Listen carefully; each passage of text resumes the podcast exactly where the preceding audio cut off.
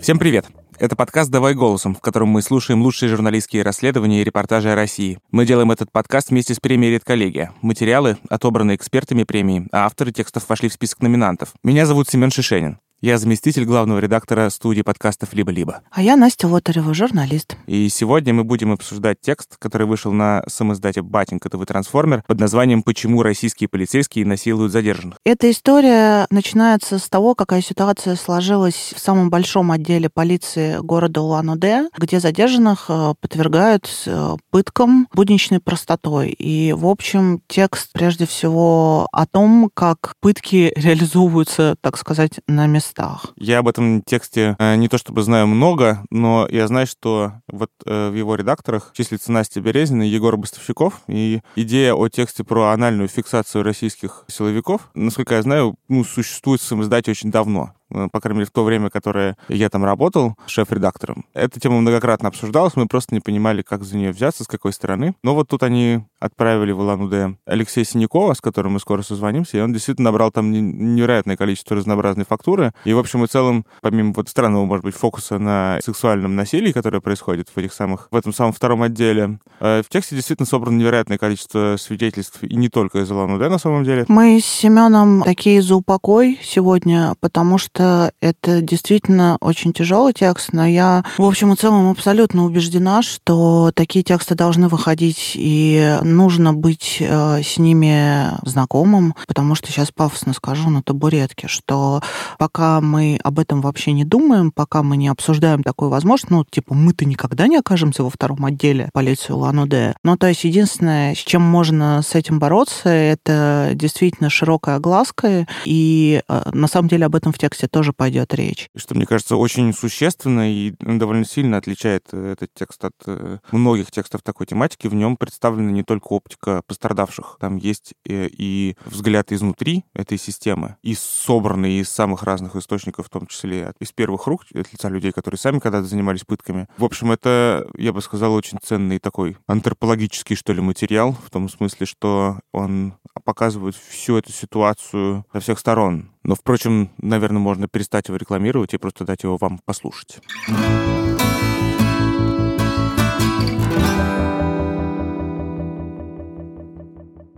В день своего 17-летия Володя собирался праздновать день рождения, но оказался в отделе полиции, где его изнасиловали. Утро субботы 4 июля было самым жарким в Улан-Удэ в 2020 году – Прогноз погоды обещал до 35 градусов, поэтому Володя решил устроить с друзьями пикник на берегу речки. В 11.45, получив 4000 рублей на продукты, он отправился за друзьями. Но все сразу же пошло не так. Выйдя из дома, он двинулся к корпусу соседней пятиэтажки, быстро поднялся на 20 ступенек и позвонил в квартиру, где жил его друг Максим. Дверь открыла женщина. Она извинилась и сказала, что Максима нет дома. Тогда Володя резко изменил свой маршрут. Он прошел всего несколько минут, но обстановка вокруг заметно поменялась. Вместо типовых пятиэтажек, увешанных тарелками триколор, три деревянных черных барака. Они образуют треугольник, в его центре находится свалка и стоят несколько дощатых туалетов. Вместо асфальта голая земля. В одном из этих бараков приятели Володи несколько месяцев снимали жилье. Там мог находиться и Максим. На часах было около полудня. С этого момента, который изменил жизнь Володи, рассказы родственников расходятся. По словам бабушки Валентины, ее внук зашел в барак, но не смог достучаться до приятелей, потому что они крепко спали после тусовки накануне. Тогда Володя вышел на улицу и попытался пробраться в квартиру через окно, которое из-за жары было распахнуто настежь. Сестра Володи, тоже Валентина, рассказывает свою версию. Подросток не полез в окно, а забравшись на деревянный выступ на стене дома, увидел, что друзья спят. Тогда он начал бросать в окно мелкие камни. Пока Володя пытался разбудить приятелей, в дверь начала стучаться полиция, но подростки не смогли отпереть дверь, потому что потеряли ключ. Один полицейский стучал в дверь, а второй стоял под окнами и требовал открыть, объясняет сестра Володи. Так как Вова был возле окна, он предложил подойти и объяснить, что происходит. Полицейские сказали ему спуститься. Вслед за Вовой остальные ребята начали вылезать в окно, но им сказали вернуться в квартиру. Ловкий подросток в неблагополучном барачном квартале показался полицейским слишком подозрительным. Его задержали и доставили во второй отдел на улице Цибикова в 15 минутах ходьбы от бараков. Оттуда Володя выйдет, еле передвигаясь, через несколько часов в окровавленных штанах. Второй отдел полиции Улан-Удэ – одно из самых известных и страшных мест в городе. По словам местных жителей, в том числе бывших сотрудников, там регулярно пытают, избивают и насилуют задержанных. Сотрудники второго отдела следят за самым большим районом Улан-Удэ – Октябрьским. Это кузница кадров. Люди отсюда идут только на повышение. Считается, кто прошел Октябрьский отдел, тот прошел все. Так описывают отдел местные полицейские. Информация о том, через что проходят те, кто попал во второй отдел в статусе задержанных, обычно появляется в местных СМИ. Пытают, бьют и насилуют в этом отделении уже более двух десятилетий. И это стало делом столь будничным, что бутылку для изнасилований в отделе называют просто «дежурной». Бывший сотрудник отдела Станислав, которого уволили из органов в 2001 году, утверждает, что ОВД стал полубандитским еще в 90-е годы. Он вспоминает показательную историю конца 90-х. Мы отобрали спирт у барыги, вызвали таксиста, открываем багажник и грузим в него 5-6 20-литровых канистр. По дороге в отделение решаем их сбыть. А таксист смотрит на нас и говорит, «Я вижу, вы, ребята, такие особенные». Хотя мы и не говорили, что менты. Он нам дает визитки с номерами, по которым можно вызвать девочек.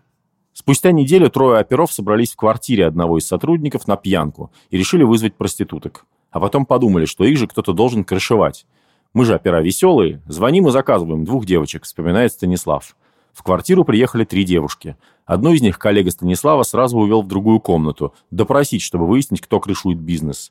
Спустя пару часов операм начал звонить сутенер и угрожать разборкой, если девушек не отпустят. А мы пьяные со стволами говорим, пусть нахер едут. Чтобы девушки не убежали, их пристегнули наручниками. Они говорят, мы студентки, боимся, что мама с папой узнают. Там были двойняшки, налосы, бритые, первокурсницы, вспоминает Стас. Но вместо крыши в квартиру приехали сослуживцы оперов из второго отдела, которые якобы примчались спасать захваченных заложников. На следующий день Станислава, по его словам, о случившемся расспрашивал начальник угрозыска второго отдела Петр Мордовской. Станислав говорит, что тогда понял, проституток крышевали сотрудники второго отдела. Мордовской сейчас занимает пост заместителя председателя правительства Республики Бурятия по безопасности, и в середине ноября 2020 года в его доме прошел обыск, который проводили сотрудники службы собственной безопасности МВД России и центрального аппарата СКР. По словам Станислава, в 90-е сотрудники отдела не только крышевали бордели, но и способствовали незаконному обороту наркотиков. Все, что изымали у задержанных, отправляли на продажу. Уже тогда избиение задержанного считалось нормальным рабочим методом, а противогазы для пытки слоником, когда человека приковывают к стулу, перекрывают кислород и избивают, чтобы вызвать учащенное дыхание, находились в каждом кабинете. Так как после избиения на оперуполномоченного могли пожаловаться, сотрудники пытались свести этот риск к нулю. Один из таких в присутствии задержанного резал свою ладонь канцелярским ножом и указывал в рапорте, что допрашиваемый схватил со стола нож и пытался его убить поэтому для успокоения милиционеры применили силу. Станислав говорит, что без избиений показания добывали только двое сотрудников ОВД – Алексей Буянов и Баир Галданов. Они действовали иначе, по очереди допрашивали задержанных несколько суток подряд, сменяя друг друга и доводили человека до такого состояния, когда он уже готов оклеветать себя.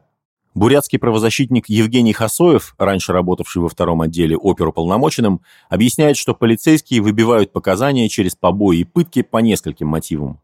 Прежде всего, они боятся потерять работу и остаться с долгами по кредитам, поэтому им нужны хорошие показатели. Но компетенции для того, чтобы вести расследование в рамках закона, у полицейских не хватает, и они выбивают показания или получают их под пытками. Во втором отделе работают в основном молодые кадры. Опытных сотрудников очень мало, а новеньких плохо учат. Насколько я знаю, там большая текучка. Многие работают по несколько месяцев, не выдерживают методов работы с задержанными и увольняются, объясняет бывший следователь второго отдела, который сейчас работает адвокатом. Он подтверждает, что высокая закредитованность и страх потерять работу толкают молодых сотрудников на пытки.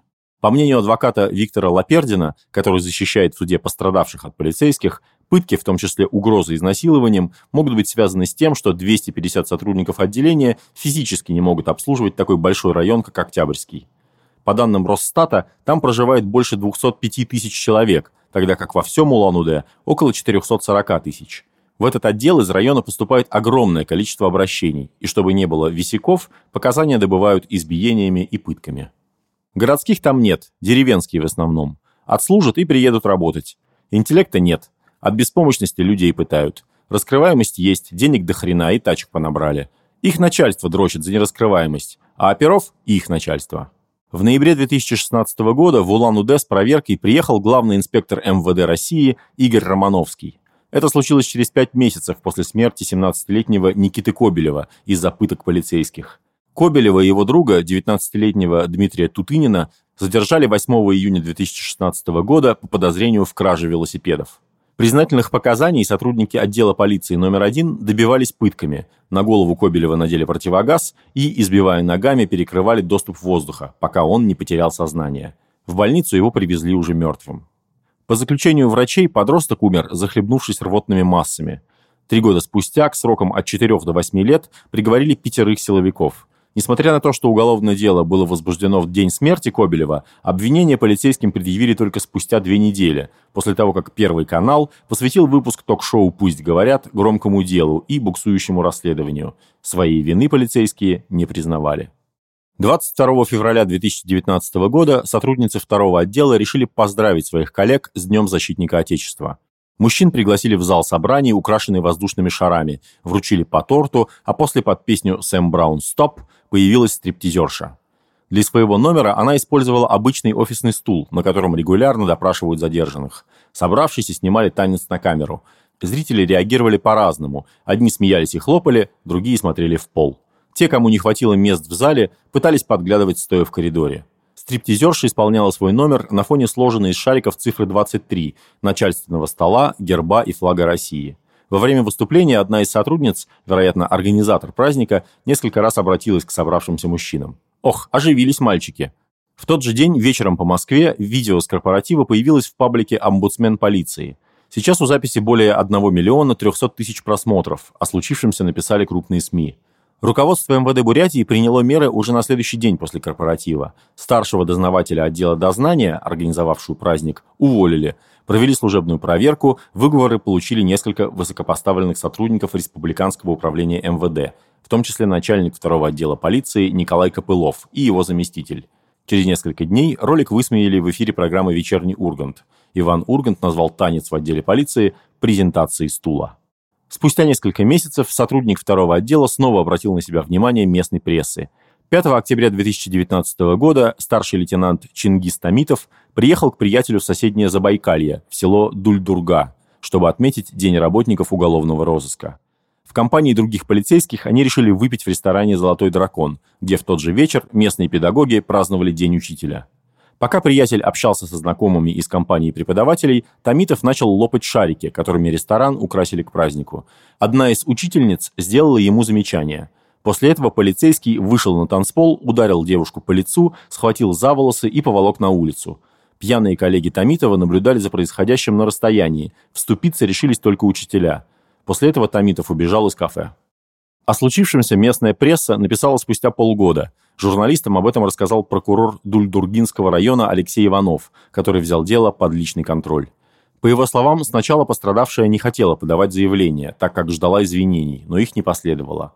Когда она обратилась в СКР, Следственное управление по Забайкальскому краю возбудило дело по статье «Нанесение побоев из хулиганских побуждений».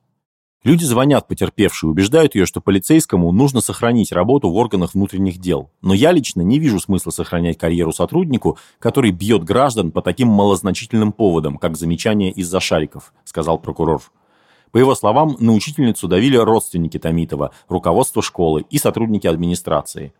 Прокурор Иванов утверждал, что сотрудники полиции дают ложные свидетельские показания в пользу коллеги, а фигурант дела говорил, что женщина сама на него напала. В Республиканском управлении МВД после случившегося заявили, что уволят сотрудника, если его вину установят в судебном порядке. Но как минимум до июля 2020 года старший лейтенант Тамитов продолжал работать во втором отделе полиции Улан-Удэ. Именно он, со слов Володи, и изнасиловал его в день 17-летия. Другой заметный работник второго отдела – Владимир Галсанов, которого бывшие коллеги называют легендой бурятского угрозыска 90-х. Он окончил школу милиции, до середины 90-х годов работал в поселке городского типа Усть-Баргузин. Потом его перевели во второй отдел в Улан-Удэ. Там он дослужился до подполковника и ушел на пенсию, говорит знакомая с ним бывшая сотрудница прокуратуры. По словам двух собеседников, около 10 лет назад Галсанов попал в аварию, после которой он почти не разговаривает и с трудом передвигается. По словам экс-служивца, Галсанов имеет большой авторитет среди местной полиции, раскрыл множество дел, но в большинстве из них, как считают его коллеги, использовал пытки. Изувер, насильник и фактически маньяк, не шучу, говорит знакомый с ним источник. Сколько именно людей подверглось изнасилованиям и пыткам в этом отделении, неизвестно. У Петра бойкие и уверенные движения, короткая стрижка и золотая цепочка под расстегнутой на две пуговицы рубашкой. Петр рассказывает, что несколько лет назад его задержали в собственном доме по подозрению в краже, которую он на самом деле совершил, и доставили в полицию. Петр относит себя к блатным, но после пыток он даже не стал сопротивляться изнасилованию, потому что было уже все равно. Чтобы получить показания по делу о краже, полицейские второго отдела надели на голову Петра противогаз, присоединили к мочкам ушей проволоку и пустили по ней электричество. Пытка была настолько страшной, что Петр не может сказать, сколько она продолжалась. Ты в противогазе, в нем сжженная пластмасса от тока, и ты в себя ее всасываешь, вспоминает он. Полицейские его не били. Вот тебя бьют, бьют, но ты духом сильный и все отрицаешь. Тогда говорят, мы тебя отпорим, объясняет Петр. Ну, в жопу отпорят. Мне тоже угрожали, но я сказал, давай, пари, ребята, похрену. Он вспоминает, что после пытки электричеством в противогазе думал, что через несколько минут его убьют. Петр считает, что пострадавшие от изнасилования будут молчать. Как будут относиться к тому, кого в полиции опустили по беспределу? Он на секунду задумывается. Как к пидорасу. И добавляет, что и сам придерживается тех же взглядов, то есть прекратит с таким человеком любые контакты. Он уверен, что по этой причине полицейские и насилуют мужчин. Но его полицейские второго отдела насиловать не стали, дали заднюю. Никита не боится полицейских и всегда смотрит в глаза любому собеседнику, пытаясь подавить его взглядом. Он занимался кражами и, по словам его знакомого и источника близкого к полиции, долгое время был информатором второго отдела, хотя его жена это отрицает. 6 февраля 2020 года Никиту задержали.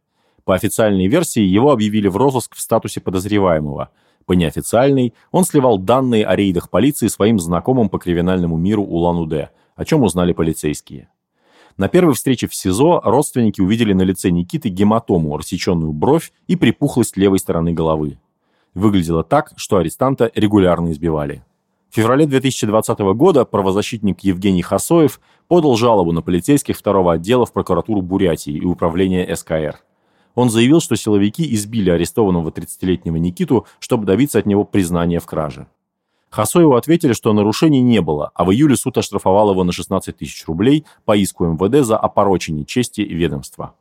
В марте 2020 года Никита получил свидание с женой в СИЗО. Он пожаловался на боль в районе печени, кишечника и сильную головную боль. Правозащитник предполагает, что полицейские попросили сотрудников СИН поработать с арестованным, чтобы он дал признательные показания. Со слов матери, зафиксированных правозащитником, Никиту обещали сделать петухом, то есть анально изнасиловать, и чтобы привлечь внимание к происходящему и прекратить пытки, Никита несколько раз ударился головой о стену камеры. Тогда же в марте он отказался от услуг Хасоева и попросил свою мать не общаться с прессой, пока он в СИЗО. По словам Хасоева, из-за угроз пыток и изнасилования Никита опасается публикации о своем деле, но именно благодаря освещению этого дела в СМИ, говорит Хасоев, Никита хотя бы жив. Сейчас он отбывает два с половиной года в колонии поселка Южный и должен выйти в 2022 году. В начале нулевых в Улан-Удэ регулярно обчищали квартиры, в которых жили приехавшие на заработки китайцы. Они хранили выручку в долларах. Чтобы узнать адреса и имена соседей, нужна разведка – Простой бандит такого никогда не сделает, поэтому данные собирали полицейские, рассказывает бывший полицейский Станислав. Полицейские вычисляли, сколько людей живет, как зовут, чем занимаются, какая сигнализация стоит на квартире. Потом квартиры грабили. Станислав занимался как раз такой разведкой. Когда в 2001 году он попал в СИЗО в статусе подозреваемого, его допрашивали бывшие сослуживцы по второму отделу. Сначала полицейские Владимир Галсанов и Сергей Сотников его избили, потом попытались загнать в его анальное отверстие бутылку из-под водки и по очереди ее пинали внутрь. Станислав начал угрожать своим бывшим коллегам расправой. Я сказал им, что когда выйду, то всех их найду. По его словам, это напугало полицейских, и они прекратили пытку. Бывший коллега Галсанова объясняет, после жалоб на изнасилование и побои можно отбиться объяснительной и обвинить задержанного в агрессии и нападении, а личной расправы от знающего их человека полицейские испугались по-настоящему. Станислав пожаловался на попытку изнасилования прокурору. Спустя 40 дней его осмотрели медики, которые обнаружили синяки вокруг анального отверстия, но следов разрыва кишки не нашли, поэтому заключили, что травмы ягодиц арестованный получил до задержания. После случившегося бывшие коллеги, по словам Станислава, начали извиняться перед ним и приносить ему передачки в СИЗО. По делу об участии в ОПГ Станислав отсидел в колонии 7 лет. Он вышел в 2009 году. Сейчас работает мастером по установке окон. 17-летнему Володе во втором отделе предложили признаться в краже. Полицейские были уверены, что подросток не мог просто так залезть в квартиру ранним утром. Позже на очной ставке Володя рассказал, что трое полицейских, Александр Жимбеев, Федор Минтосов и Чингис Тамитов, завели его в кабинет на втором этаже и положили на пол, на живот, лицом вниз. Жимбеев начал мне делать ласточку, заламывать руки и ноги. Затем плюнул мне в лицо, угрожал расправой, бил и наступил ногой мне на лицо. Жембеев заламывал мне руки, а Минтосов держал мои ноги. Тамитов засовывал мне бутылку в задний проход, говорил Володя. По времени сказать не могу, сколько это продолжалось. Тамитов сидел на мне и бил руками по моим ногам. От ударов Тамитова я чувствовал боль, сильную. И от пропихивания бутылки в задний проход чувствовал сильную острую боль. От ударов по почкам тоже. Происходящее Чингис Тамитов снимал на камеру. Сначала он записал, как засовывает подростку бутылку в задний проход, потом снял лицо Володи и заставил назвать свое имя, фамилию и адрес. Жембеев сфотографировал лицо подростка и позы, в которых он лежал. Володе пригрозили, что если он хоть кому-нибудь пожалуется, видео выложат в сеть. После этого его отпустили из отдела. Подросток шел домой пешком, без обуви. Сланцы слетели, когда его скрутили возле барака. На штанах за несколько минут появился большой кровавый след. На пороге дома Володю встретила бабушка. До этого она никогда не видела внука плачущим. Члены его семьи были уверены, что подросток умеет сдерживать свои эмоции. Но в этот день слезы по его лицу лились градом, вспоминает она. Вместе с сестрой Валентиной Володя тут же отправился в больницу, где зафиксировали разрыв прямой кишки. После этого сестра написала заявление в Следственный комитет. По мнению бабушки, полицейские второго отдела надеялись, что Володя никому не расскажет о случившемся, потому что с такими в Улан-Удэ не общаются. В Бурятии отношение к уголовному миру особое, в прямом смысле соседское. В республике находится семь исправительных колоний, пять из них в Улан-Удэ. Сервис Яндекс.Карты, наряду со скидками в супермаркетах, предлагает выгодно подключиться к тарифам оператора Зона Телеком, который предоставляет услуги связи в учреждениях ФСИН. Небольшие условные значки исправительных учреждений всплывают на карте группой, как адреса торговых центров, церквей или баров. В одной из них производят медицинские халаты, в другой делают антисептики, в третьей – шлакоблоки и мебель. Сам Улан-Удэ местами живет 90-ми. Почти в каждом районе или квартале города есть свой смотрящий, человек, который имеет авторитет в уголовной среде и следит за выполнением понятий на конкретной, как правило, соответствующей административному делению территории. Смотрящий знает обо всех случаях беспредела на районе. В городе пяти колоний несколько лет процветает движение АУЕ, которое в августе 2020 года Верховный суд признал экстремистским. Четыре года назад прокурор по надзору за соблюдением законов в исправительных учреждениях республики Евгений Зимерев уверял, число осужденных в Бурятии постепенно снижается. В 2019 году Бурятия вошла в число лидеров по количеству преступлений в России, причем около 40% преступлений пришлось на рецидивистов. С ситуацией пытается бороться местная полиция. В прошлом году она обещала создать поименный список участников АУЕ, но пока он не появился. На проблему с популярностью в Бурятии АУЕ еще в 2016 году обратили внимание даже за пределами республики. Тогда Владимиру Путину об этом докладывала ответственный секретарь Совета по развитию гражданского общества и правам человека Яна Лантратова. Президент пообещал разобраться и пообщаться с местными властями. Почти годом позже в правительстве республики прошел круглый стол, на котором чиновники договорились заниматься воспитанием и укреплять институт семьи. Летом 2020 года Бурятия обогнала всю страну по интересу к движению АУЕ. Исследование показало, что жители республики чаще других россиян ищут в интернете информацию об АУЕ. Генпрокуратура оценивает число поклонников движения в 34 тысячи человек в 40 регионах. Около 40% из них – подростки 13-17 лет. Пытаясь загнать Володю в рамки дворовых понятий, полицейские не учли биографию подростка. Больше 10 лет он провел в детдоме, куда его в три года отдала мать. Отца, который фактически живет в колониях, Володя почти не видел. Бабушка уверяет, из-за того, что подросток жил в разных детдомах по всей республике, он плохо знаком с городскими правилами. По ее словам, в интернате у мальчика начались проблемы с развитием. К первому классу он почти не говорил, не умел читать и писать. Сейчас он состоит на учете в психоневрологическом диспансере. Три года назад сестра оформила опекунство. Володю забрали из детдома, как только ей удалось найти работу с хорошей зарплатой. За своего подопечного она каждый месяц получает пособие – 5600 рублей. Сейчас Володя учится в 10 классе вечерней школы. В первую ночь после изнасилования и подачи заявления в Следственный комитет в квартиру семьи Володи позвонили. Дверь открыла бабушка. На часах была половина второго ночи. На пороге стояли трое мужчин, одетых в гражданское, двое в медицинских масках. Среди незваных гостей был полицейский Александр Жембеев, который ставил Володю ласточкой, бил и наступал ему на лицо. Они в квартиру хотели зайти, но испугались. У нас три собаки. И попросили меня выйти из квартиры, говорит бабушка. Мужчины объяснили, что пришли из полиции. Они попытались принести извинения и предложили денег. Какое извинение может быть? У вас в отделе ребенка изнасиловали. Мы голодными не сидели, нам ничего не надо, сказала бабушка. На следующий день полицейские изменили свою стратегию. Днем 5 июля в квартиру семьи Володи снова позвонили неизвестные. Дверь открыла сестра.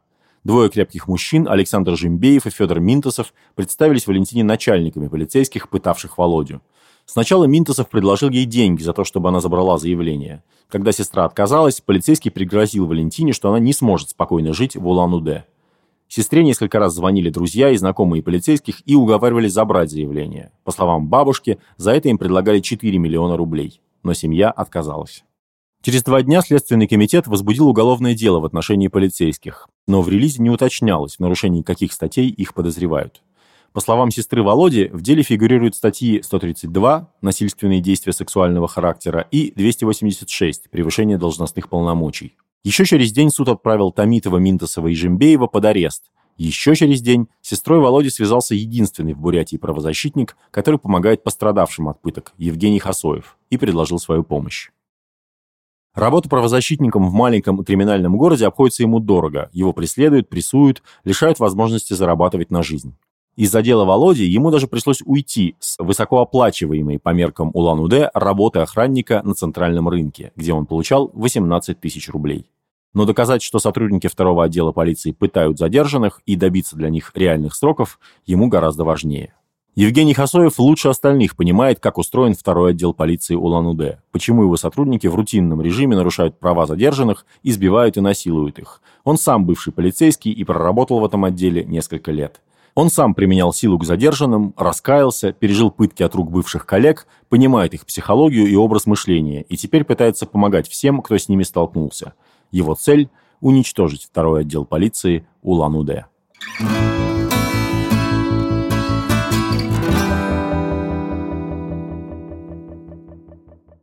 Что ж, мы послушали текст, который называется «Почему российские полицейские насилуют задержанных» Алексея Синякова. Он вышел в самоиздате «Батенька ДВ Трансформер». Настя, какие твои первые впечатления? Хочется уползти в угол и никогда не иметь с этим дела. Но на самом деле это первая реакция любого нормального человека. Это отрицание. То есть не в смысле, что этого нету. В смысле, можно я, пожалуйста, не буду ничего об этом знать? А даже у среднестатистического журналиста, который сталкивается со всей этой тематикой гораздо чаще, чем люди, которые не работают в этой профессии. Мне очень интересно, как он сделан, потому что вывести на разговор человека про то, что он подвергся подвергся изнасилованию, про то, что он, цитирую, опущен, по-моему, это довольно сложно. И найти героев, э, и как-то с ними переговорить об этом. Я предлагаю позвонить Алексею и узнать, как он это сделал. Да.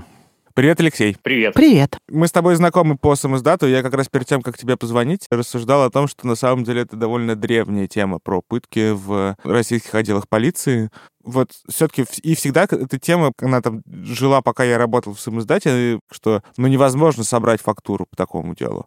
Никто не будет об этом рассказывать. А у тебя получилось. Расскажи, как это вообще все случилось так? Ну, мне тоже казалось, что не получится. А сначала мне а, написал Егор Мостовщиков. А, я испугался. Думал, что, ну да, во-первых, это сделать невозможно, во-вторых, это очень опасно. А, а, потом я залез просто в Яндекс Новости и начал забивать туда два слова «полиция изнасилование». И периодически мне стали а, появляться сообщения о том, что где-то в разных частях России полиция угрожала изнасилованием мужчинам, либо насиловала их. По этим новостям я начал искать адвокатов, тех людей, которые пострадали и выходить на них. А, на первых я попал на комитет а, против пыток. Вот. Они мне дали а, двух источников. Эти люди, конечно, боятся называть свое имя. Один там был готов называть свое имя, но мы подумали, что все-таки ему еще жить, и мало ли что там с ним случится. Это вот тот молодой человек, который сидел в тюрьме, над которым издевались в тюрьме. Вот. А, с первыми двумя источниками я поговорил там, потом дальше. Ну, я дальше поставил себе такую задачу, чтобы сделать какую-то а, статистику по таким пыткам, потому что дело в том, как а, оказалось, что в России никто не ведет статистику по мужским изнасилованиям. Я где-то за несколько суток, ну, может, не знаю, может быть, неделя на это ушла, я где-то перерыл вот этих сообщений около 90 тысяч. Вопрос полиции изнасилования. Вот все, что было в Яндексе с момента, как милиция в полицию переименовалась, до примерно сентября прошлого года. И один из случаев, который я увидел, это вот э, изнасилование школьника в Улан-Удэ. Я нашел правозащитника, который его защищает. Он мне рассказал, что э, можно приехать в Улан-Удэ, он готов все рассказать.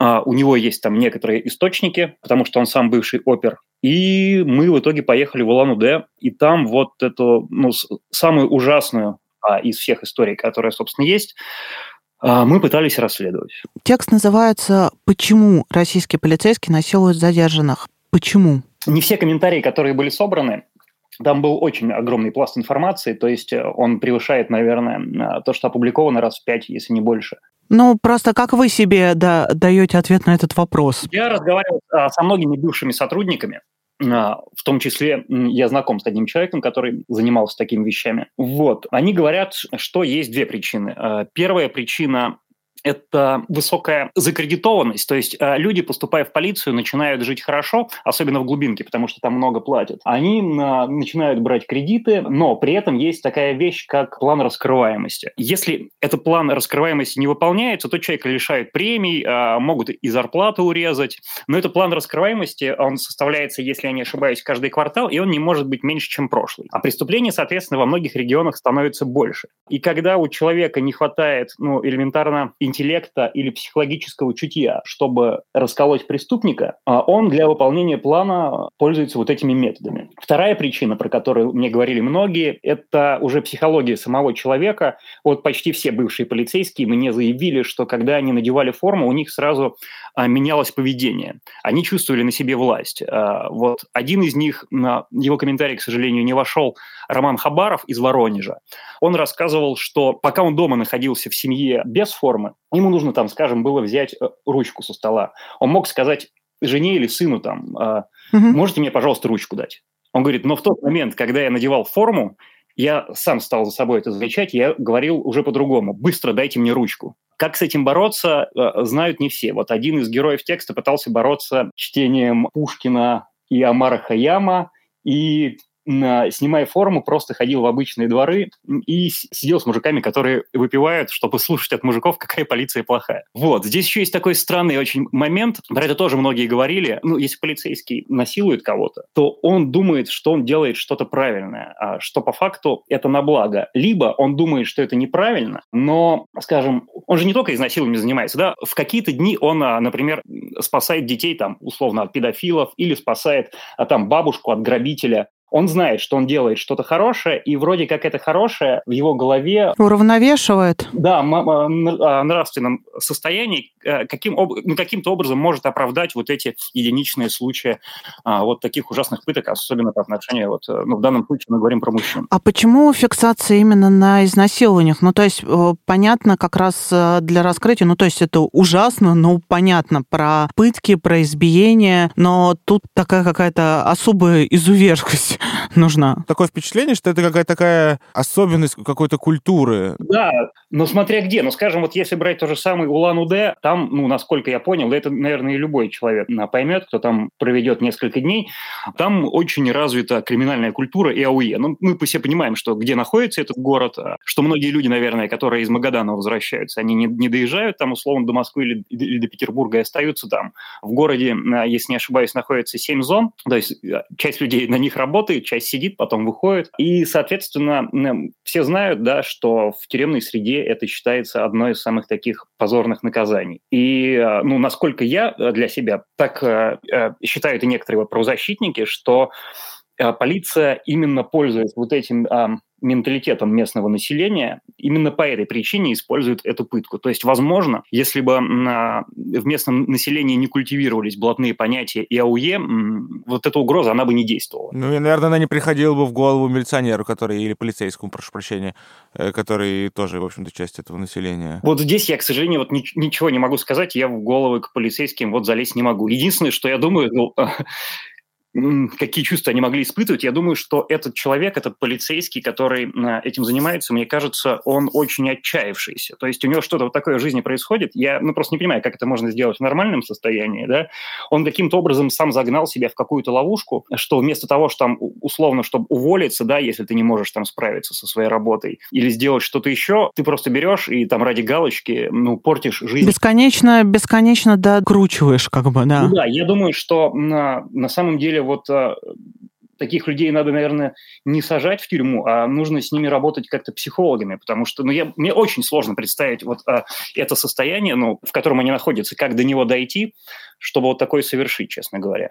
И мне кажется, у этих людей ну, какой-то в душе есть, наверное, ужас и осознание того, вот, а, что они делают. А как вы попробовали поговорить? Ну, там есть сухое без комментариев от действующего второго отдела. Как вы попробовали с ними говорить? И как это было? Сам второй отдел? Да. Ну, изначально вообще у меня была такая мысль, я хотел а, попасть во второй отдел по хитрой схеме. Я думал сесть где-нибудь рядом а, с ним, во дворе, взять пиво и дождаться, пока меня заберут по административке. Вот, я это а, намеревался делать в самый последний день, но буквально через несколько дней, как я приехал, меня остановила полиция и переписала мои паспортные данные. То есть этот трюк бы уже не прошел, потому что знали, что вот к ним попал уже человек, который тут а, занимается расследованиями. Дело в том, что у местного правозащитника, вот он оперуполномоченный, у него есть много контактов среди полицейских. И дело в том, что вообще вот эту информацию о том, что трое сотрудников а, второго а, изнасиловали школьника, ее тоже слили а,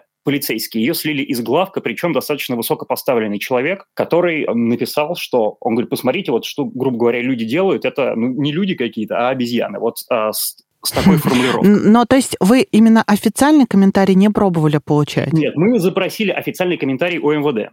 Он просто, насколько я понял, а, что редакция решила его опубликовать не в полном виде, но мы взяли официальный комментарий МВД, но насколько я понял, что может быть, как мне кажется, начальство МВД, может быть, само до конца еще не в курсе, вот, что у них там происходит. Да. Здесь люди работают частью на местах, да, а вот, мне кажется, есть какой-то разрыв, может быть. Хотя вот тот же самый бывший оперуполномоченный, он говорит, что судя по тому, как они быстро изнасиловали вот этого школьника и как были распределены все роли, что они это делали не первый раз. Похоже, что это на поток поставленная вещь. Там есть вот это жуткое слово «будничное», и это действительно просто поработал, написал отчет, э, изнасиловал школьника, потом написал еще один отчет, ну такое. Ну так считают вот бывшие опера, а, мне удалось там поговорить с несколькими, кто работал именно в этом отделе, да, причем один из них, он сам стал жертвой того, что его чуть не изнасиловали. Меня очень такой тупой, наивный вопрос. Как вы считаете, этот материал, он что-то изменит? Ну, э, я не специалист, да, здесь, наверное, есть какие-то люди в полиции, которые сами знают, как на это реагировать. А, вот. Тут уже, наверное, вопрос к ним. Считают ли они нужным здесь что-то менять или нет? А, я перед собой ставил такую одну такую а, максимальную цель. Я не знаю, будет ли она реализована или нет. Мне просто хотелось бы, чтобы другие полицейские, которые это прочитают, вот эту историю про школьника, им стало как-то вот больно, неприятно вот на душе в виде, да, что происходит, и чтобы ну, просто они больше никогда этого не стали делать, или никто из них впервые в жизни бы не пошел на это. Ну, хотелось бы, конечно, мне найти какой-то отклик в, условно так, я, конечно, пафосно говорю, в сердцах вот а, полицейских. А мне бы хотелось, чтобы изменилась наша культура мужская, и чтобы люди, с которыми это происходит, говорили об этом чаще и меньше этого боялись, потому что, кажется, именно их молчание на самом деле доказывает, что эта машина работает, в общем, порождает во многом новых жертв. Ну, как и оказалось, собственно, да, вот этот школьник, он оказался не ауешником, никем, он, то есть, был вообще выкинут из э, молодежной какой-то культуры, субкультуры, и поэтому он как раз не побоялся рассказать. Просто мимо проходил, да. Да, да а другой, собственно, человек, вот бывший сотрудник, он попросил не каким образом не упоминать его имя, потому что, ну, в этом городе ему будет, наверное, жить тяжело, если э, на него будут показывать пальцем, mm-hmm. что вот его даже пытались. Спасибо большое, Алексей. Прекрасная работа. Спасибо, Алексей, и счастливо. До свидания.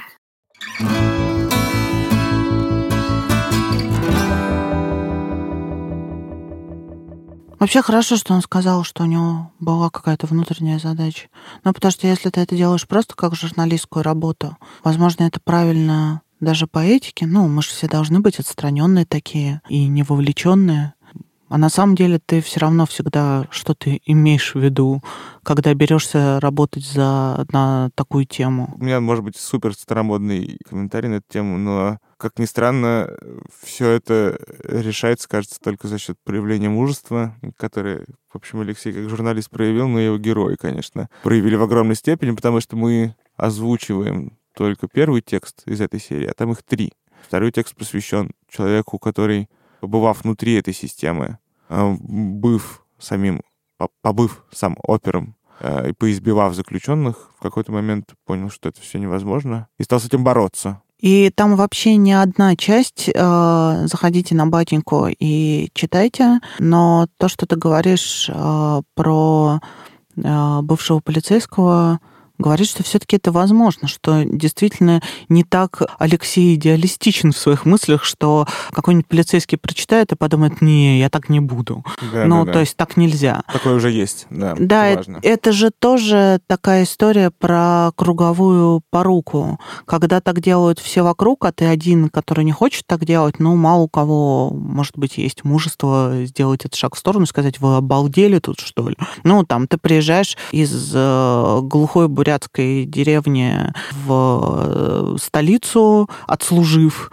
э, и попадаешь э, младшим самым винтиком в систему, которая работает вот так. Угу. Очень сложно как-то сделать шаг в сторону в этой ситуации. Еще раз скажу, что мы слушали текст, который называется «Почему российские полицейские насилуют задержанных». Он вышел в самоздате «Батенька, да вы трансформер», а с вами был подкаст «Давай голос». Ставьте нам звездочки, лайки, пишите комментарии, рассказывайте рассказывайте о нас своим знакомым. И слушайте лучшие журналистские тексты России. С вами был Семен Шишенин. И Настя Лотарева. Пока. Пока-пока.